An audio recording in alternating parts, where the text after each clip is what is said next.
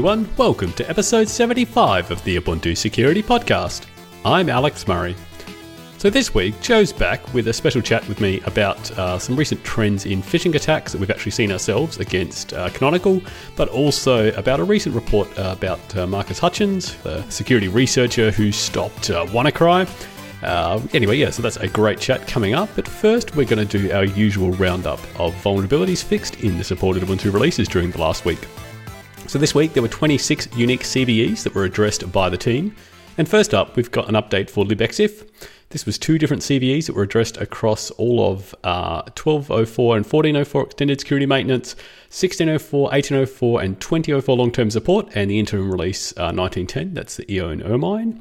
If you are still running that, I urge you, uh, yeah, try and upgrade to 2004 Focal Fossa because that is now supported for up to 10 years with extended security maintenance. Uh, but anyway, I digress. So, yeah, this update for libexif had a fix for a divide by zero and a possible um, denial of service through an CPU infinite loop that could be triggered via crafted exif files. Uh, we then had an update for apt. So this is uh, you know the main package manager in Ubuntu, and it has its own copy of um, code for handling uh, the AR archive format. Uh, this is commonly used for the uh, deb files themselves. And if one of these had a specially crafted file name, in particular containing all spaces, uh, this could trigger a stack buffer out of bounds read. So essentially, it would try to process that file name. It would try to skip over all of the spaces, but if it all it contained was spaces, it would go past the end of it. And yeah, you would read past the end of that and likely get a uh, you know segmentation fault because you've walked outside of your valid memory. Uh, so that was fixed for apt in uh, Ubuntu 1604, 1804, 2004 long-term support, and 1910. Uh, we then had an update for JSON-C. So this was uh, a pretty routine update that again affected all of our supported releases all the way back to uh, 1204 extended security maintenance. And there was an integer overflow in JSON-C. So this is a, a C library for handling JSON uh, encoded data or JSON formatted data, should I say. Uh, and this could result in an out of bounds write if you had a very large JSON file. And so, in trying to fix this, uh, the, you know, the developers introduced a fix which unfortunately had a regression, which would cause JSON-C to potentially uh, allocate int max memory uh, on almost any allocation. Uh, which, as you can understand, uh, would cause an out of memory condition. In that, if you have a small machine and a process goes to allocate int max, it will use up all available memory. The kernel out of memory killer will come along and kill that process. And unfortunately, if that process is uh, your init daemon, uh, and in the case of uh, Ubuntu 1604, uh, the Xenial Xerus, you could have configured uh, upstart as the init daemon instead of systemd. And then while you were booting, uh, upstart would go and get killed by the kernel for using up all available memory, and you would have a pretty unhappy time, which unfortunately did happen to a bunch of instances running in AWS. So uh, yeah, they were ones that had been specifically configured to use Upstart, since Upstart is not the default init system for uh, 1604 long-term support. Uh, so we had to you know, scramble a fix for that. And uh, you might be thinking, if you're a 1404 uh, extended security maintenance customer, hang on, doesn't that use Upstart for its init system? And it does. However, luckily, uh, this update didn't flow out as quickly to extended security maintenance, and we were then able to get the fix, the regression fix out for that uh, to overwrite that um, possible you know bug uh, before that the actual bug could get out. So, so yeah, our extended security maintenance customers uh, were kind of saved by the bell on that one. Yeah, but uh, they were fixed for JSON-C, and we got that regression update out uh, pretty quickly within 24 hours. So I want to say thanks to uh, Chris Coulson and others on the team in particular for scrambling to work on that one on a Friday. Not always a great circumstance, but yeah, thanks guys. We then had an update for Dovecot. Uh, this is the mail server. Um, in particular, three CVEs were fixed for uh, the versions in Ubuntu 19.10 and 20.04 long term support. Uh, earlier versions were not affected. Uh, these are three issues discovered by Philippe Antoine. Uh, there was a use after free if the ascending command is followed by a sufficient number of new lines. That would then cause most likely a crash and also a couple other crashes that could be triggered uh, with if you were sending with empty quoted local part or if you were um, sending malformed no op commands as well. So they were all fixed for Dovecot. We then had an update for DPDK. Uh, this is the data plane development kit, which uh, provides TCP offloading to user space, so you can do essentially your um, you know, accelerated packet network processing in user space rather than the kernel. And this is used by Open vSwitch, uh, which is then in turn used by uh, OpenStack for its software defined networking. So uh, yeah, this was, as I say, um, five different CVEs that were fixed for uh, DPDK in uh, 1804 and 2004 long-term support and 1910. There was a memory leak uh, and a possible file descriptor leak, so both of those could lead to denial of service. Uh, there was also the possibility for a guest uh, VM to crash the host because there was a missing check on an, ad, an virtual I/O address descriptor. So essentially, the VM tells the host, "Hey, I want this, uh, you know, memory uh, contents," and if it tells it invalid memory, you could then trigger an invalid memory access on the host and get it to crash. There was also the failure to validate key lengths and also an integer overflow from the guest to which could then cause a crash on the host. Uh, we had then updates for the Linux kernel. So uh, thanks to the kernel team for working on these. Uh, there were three CVEs fixed for the kernel in the 2004 long-term support release. So this is the 5.4 based kernel. Uh, there was a use after free due to a race condition in the BFQ block IO scheduler uh, in, within the block subsystem uh, will, which could potentially be triggered by a local user. Uh, there was a bug in the parsing of mount options for tmpfs. This could then cause uh, stack buffer overflow. Uh, however, Upstream have disputed this one because they sort of say, hey, look, if you can specify mount options, you're most likely a sysadmin, you know, your root. So, uh, you know, you can probably do other things as well uh, to cause a kernel crash. But that was also fixed as well as a use after free in the Btrfs uh, file system when handling specially crafted file system images. We then had an update for the kernel in uh, Ubuntu 18.04 long-term support, which is also used as the hardware enablement kernel for Ubuntu 16.04 long-term support. Uh, four different CVEs here. Again, this included uh, the block IO scheduler use after free and the tmpfs mount option parsing that I mentioned above. Plus, there was a specific fix for um, PowerPC uh, hosts. So if you are running PowerPC and you've got uh, VMs running there, one of the guest VMs could potentially cause a host crash uh, on save and restore of authority mask registers.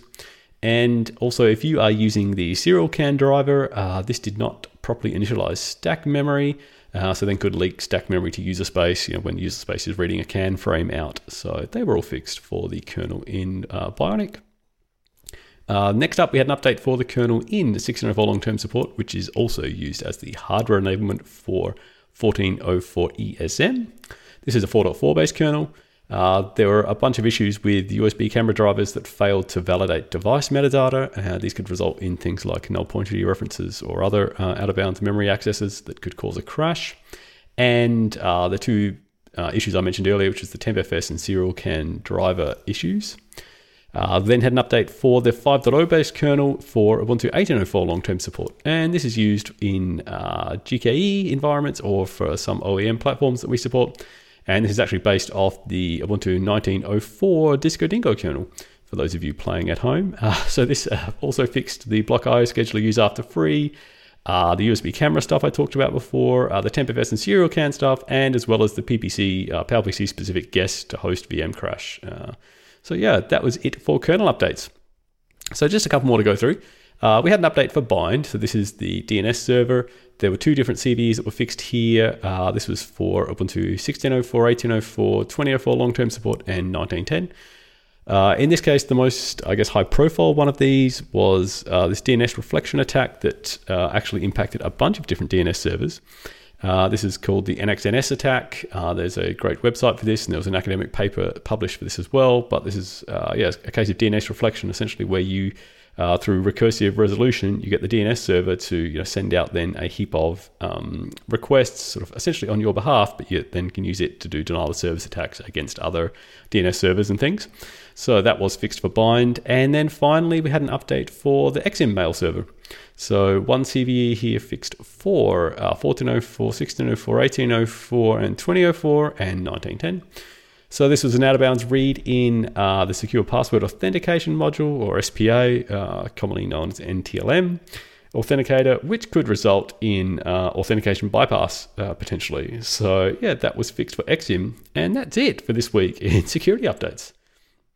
All right, so uh, next up, Joe and I decided to have a chat about uh, some recent trends in phishing attacks, as well as Marcus Hutchins, the guy who stopped WannaCry.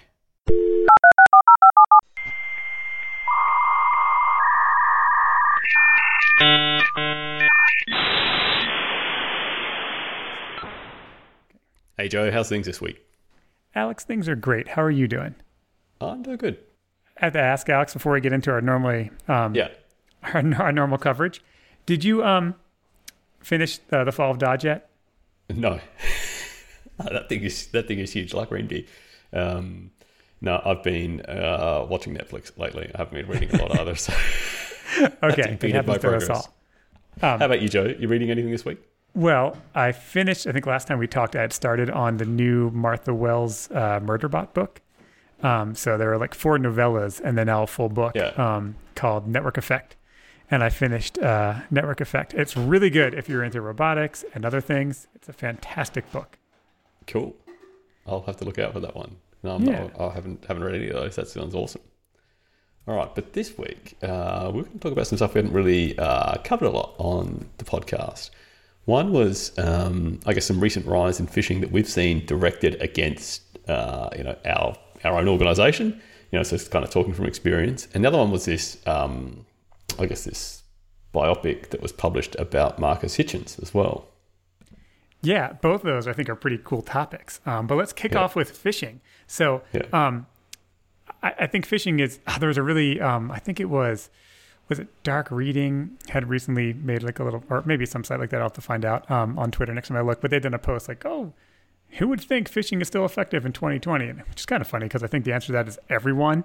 Phishing Yeah. is incredibly effective. It's super low cost. Um, in fact, uh, back when I was teaching on the first day of classes in the you know fall semester, I'd make everybody get get out um, you know uh, PowerPoint or, or Google Slides and create a phishing email, right? Just to show people how easy it was. And that was sort of how we kicked off the whole InfoSec program. Um, but we've been seeing a ton that are um, sort of following the same pattern. So they send um, an email, what appears to be from someone inside the company. So um, they're saying, you know, it's time to update your VPN credentials or time to um, look at this um, invoice, uh, something like that. And what they do is they have an HTML attachment, and the attachment, um, I think, evades simple detection because it's using JavaScript, and it's using JavaScript uh, escape to encode the data. Then it's then they're using JavaScript on escape and renders the page. And when you look at the page, why, why these are pretty good um, is that they're they're doing a few things that I'll say phishers of I don't know five years ago didn't bother with. Um, they're putting in uh, links to sites um, and including post data. So when you click on the link, your the email the target's email address is pre-populated, and we've even seen some that are using um, logos the correct way for our company, for the company they're trying to get you to um, send money to, things like that. So they're going above and beyond. Um, I saw a really awesome one. It was just really unique in the way that they were um, they were trying to get your password no matter what. So it was a PHP page, um, which has since been taken down. Um, so one thing I do, and I, I assume everybody else who's a security person does this, if I find a URL, I immediately go to VirusTotal, put it in VirusTotal to see if it's if it's been detected. And so um, it's interesting. I'll usually get them first thing in the morning because we're a global company, and I'll go uh, look at them in the morning. There'll be one or two sites that have detected it. And if I check Yep. it at the end of the day, now there's ten. Um, so it, it, it, you'll see that. But one was um, uh, uh, one of them was OS aware. So when you went to it with your Ubuntu box, it just rendered a blank page. So um, I spun up a uh, I spun up a Windows VM, but then I realized afterwards I could have just changed the agent string in Yep. my um, in my browser. After I was like, oh, Windows VM. So um, so I, I downloaded the page because it was then rendering it in Windows, um, and uh, it had used JavaScript. It was a PHP page storing passwords, but it used JavaScript in a really unique way.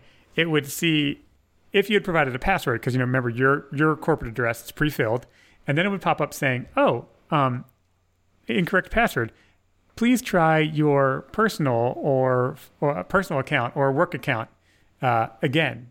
See if it's incorrect one." So they're trying to get any password they could from you. So it was Yep. really really kind of cool. Um, and they're all just going to you know your random really long URL that's mis- a misspelling of you know Microsoft or or Google or something like that. So um, it's we're definitely seeing a rise on those, and I, I think and correct me if I'm wrong, but my my my gut tells me we're seeing more of these because a lot of these attacks in the past, a lot of these hackers were getting money from compromising point of sale machines, hotels and convention centers for business travelers, things like that. And that is all but stopped. so the only place they can attack is um, is online. So Yep. that's sort of my guess. Yeah, Um, I think the move to work from home as well has created opportunities. You know, where um, uh, business business logic is changing. Uh, you know, the types of things people are doing. Um, you know, from their homes. You know, they're doing more and more obviously from their homes, so that uh, that then opens up the chance for processes to change, and then you know you get so you're already getting emails about hey, you know, we're having to change the way we do this at work or or that, and so then the, the odds then that you'll also then fall for a phishing email that says something kind of similar. Hey, you know, you need to change your VPN credentials, right? Because we're all now working from home or whatever, right? That, uh, yeah, to me kind of is a bit of a no brainer, right? And I guess um, it's a shame, right? Obviously, but there you go.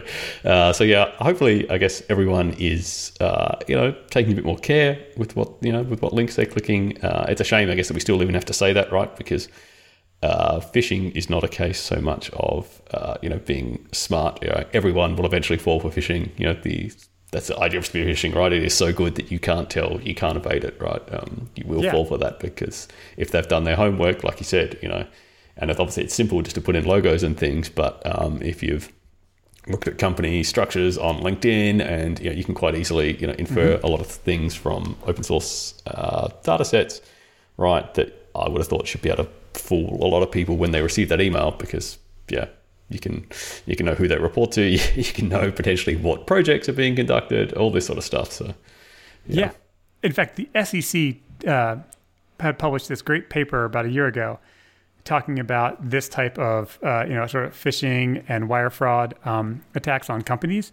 And they profiled 10 companies, and the 10 companies accounted for a $100 million loss um, in the course of a year.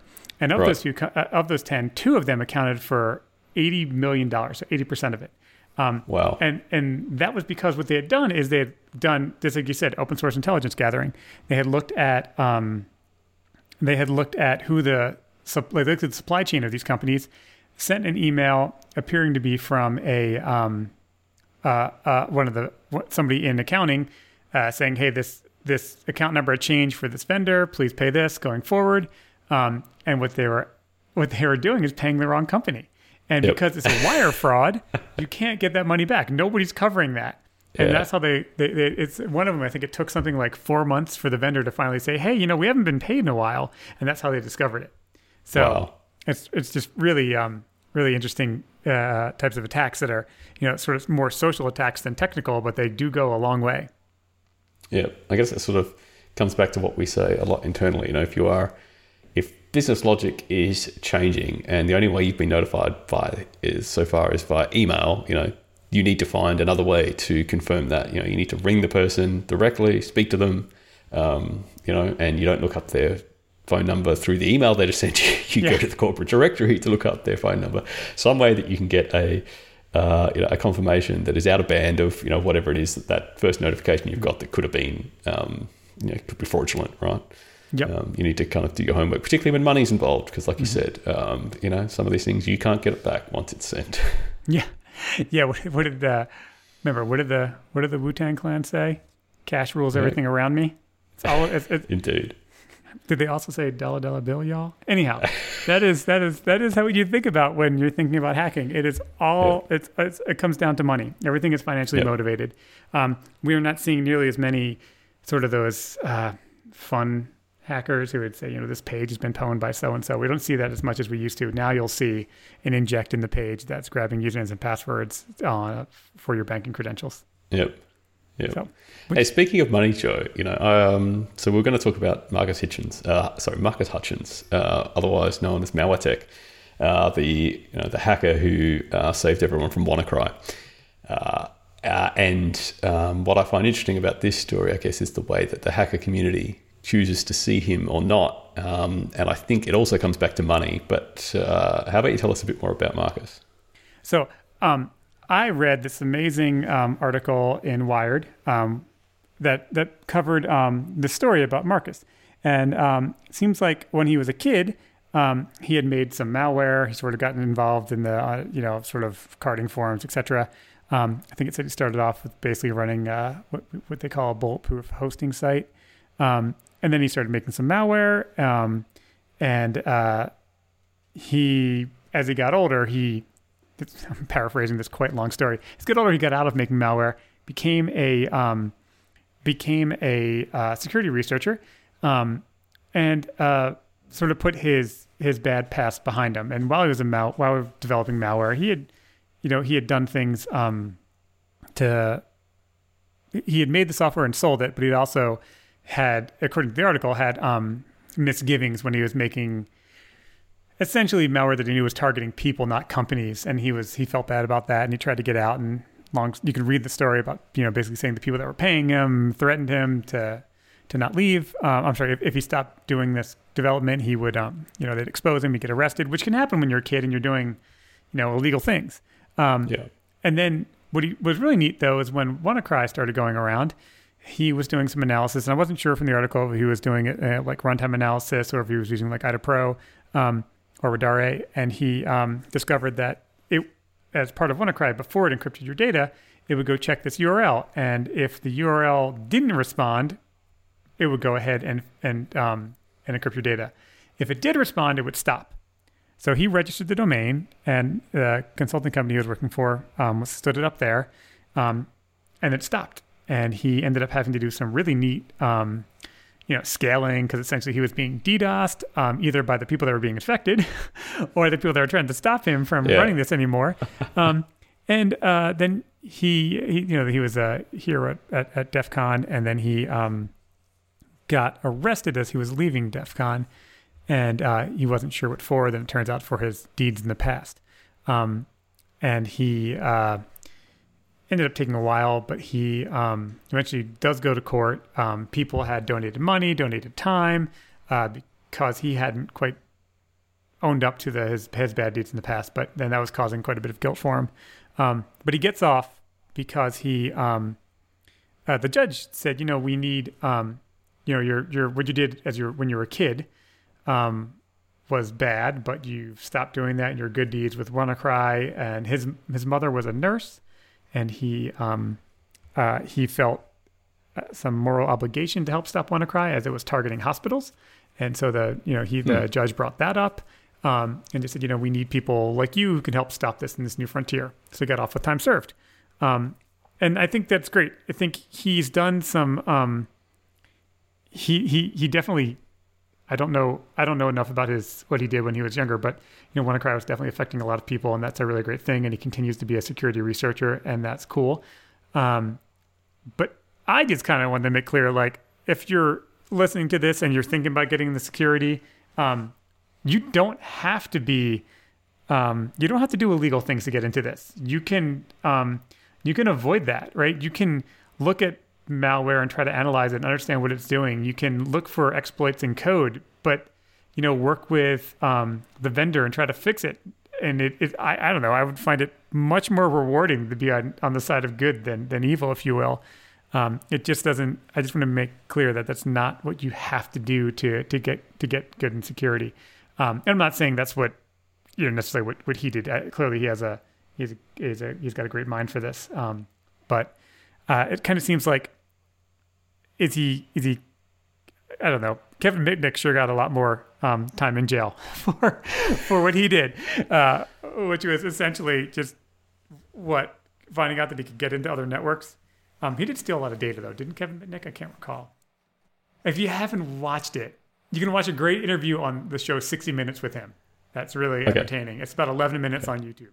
Um, Yeah. But anyhow, Yeah, it's sort of strange, I think, Joe, that um, the way that the security community tends to villainize um, certain things and, uh, and not other things. And I, I, what I was thinking about with Marcus, right, is that I think had Marcus made a lot of money with his malware, I reckon that he would have been more villainized. And I think because he didn't really make money out of it, because um, my understanding is part of you know, he was accepting drugs essentially as payment for some of this. So he, again, he wasn't making money for his malware, and because he um, his malware was generally being sold to others who then used it. You know, we for whatever reason the security community chooses to go, well, that's not so bad.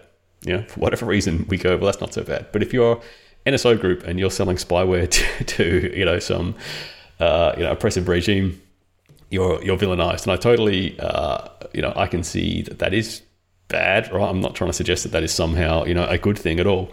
Um, but I also think that you know either you're you're on the right side of things or you're not, right? And you either make an explicit choice that you're going to, you know, that you uphold the law and that you're part of a lawful society, or you're not, right? And you're in favor of I don't know whatever. Um, and so I kind of I don't know infosec of weird based fee. Yeah, it, it's it, it's interesting um, because you'll hear you know uh, certain uh, like national labs will get a bad reputation if they're helping or assisting with with law enforcement, or universities mm. will get in trouble if they're if they're working with law enforcement. But you know, you're you're trying to make things better. Um, but I do think, for the most part, I I I, I really like the security community. I enjoy what what, what the things they're finding and what what um like the the the, the discussions on Twitter are pretty pretty pretty funny. Um, but yeah, I you know you don't have to you don't have to have been, you know, an actual hacker doing things for evil to be eh, evil. That sounds so I feel like I'm talking in like a like a superhero movie. Um, but you don't have to do you don't have to do things that are illegal to um to get good at this. So I would encourage everybody who's interested in security is, you know, find those like find those vulnerabilities in software that you're running in a VM in your host, not on yeah. some corporate network that's going to get you in trouble. Um, yeah, and and, and, and work with the community to make it better. Yeah, and the one thing we have nowadays too is you know you don't just have to get notoriety on Twitter for the um, you know the vulnerabilities that you find and drop. You know there are many bug bounties out there that will pay you money for finding you know good vulnerabilities and working directly with uh, vendors you know to get them resolved. So uh, yeah, you know there's a great way you can reward yourself there too. So go check out you know HackerOne or or all the others. Um, yeah. Well, cool. Um, yeah, uh, I would encourage everybody to find that article on Wired and read it. It's it's a, it's a, it's a long one, but it's a page turner, and yeah. um, and you know attack your box in a in a in a VM. Don't don't go to a uh, a real live site. After my uh, when I was still teaching, after I would do the lecture on like using um, uh, uh, using like a like W3AF or Rapid7 or Nessus to go you know scan a website the next week during class I would say like a third of the students would be like, "Hey, I found this." Like, no, don't. You're not supposed to attack a real website.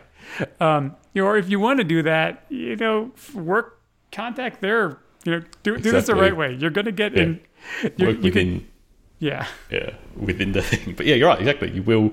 You know, otherwise you're exposing yourself to, um, you know, criminal. Uh, yeah, to criminal activity, right? Otherwise, yeah. to do it. Um, without yeah. without authorization. So yeah, would you go to someone? Would you go? Would you go to your neighbor's house and jiggle the door handle just to make sure it was like locked or unlocked? I mean, yeah, you you you would think that's weird, right? If your neighbor came up and was trying to see if they could open your windows, you'd be like, "What is going yeah. on?" yeah. so that's kind of what you're doing with a when you're when you're looking at websites. Um, that's that's you're, you're essentially looking in their windows and you could see how they could misconstrue that. Now, I'm not saying that's always the right thing, and certainly companies have overreacted and you know, brought like litigation against people who are doing things. But, um, but you know, just think about what you're doing before you make those acts. Think, would I be offended if somebody were doing this to my system or my host? Exactly. All right. I think we've made a really long one today. Whew, this yeah. could set a record. Um, thank you, everybody, for listening. Um, we'll, we'll, make up for this and have an extremely short uh, podcast next week. All right. Thanks, Joe. Talk to you soon. And thanks again for that, Joe. Always great chatting to you. Uh, we'll can't wait to do it again all next week. All right, and that's it for this week's episode. Thanks everyone for listening again for another week. Uh, in the meantime, till next week's episode, if you want to get in contact with us, you can reach us at security at ubuntu.com. You can also come and find us hanging out in the Ubuntu Harden channel on irc.freenode.net. We also have the security section on discourse.ubuntu.com if you want to start a discussion about anything. And finally, you can find us on Twitter at ubuntu underscore sec. Okay, uh, so yeah, everyone, hope you have a great week. Uh, stay safe. Remember, keep calm because we've got your back, and I'll speak to you soon. Bye.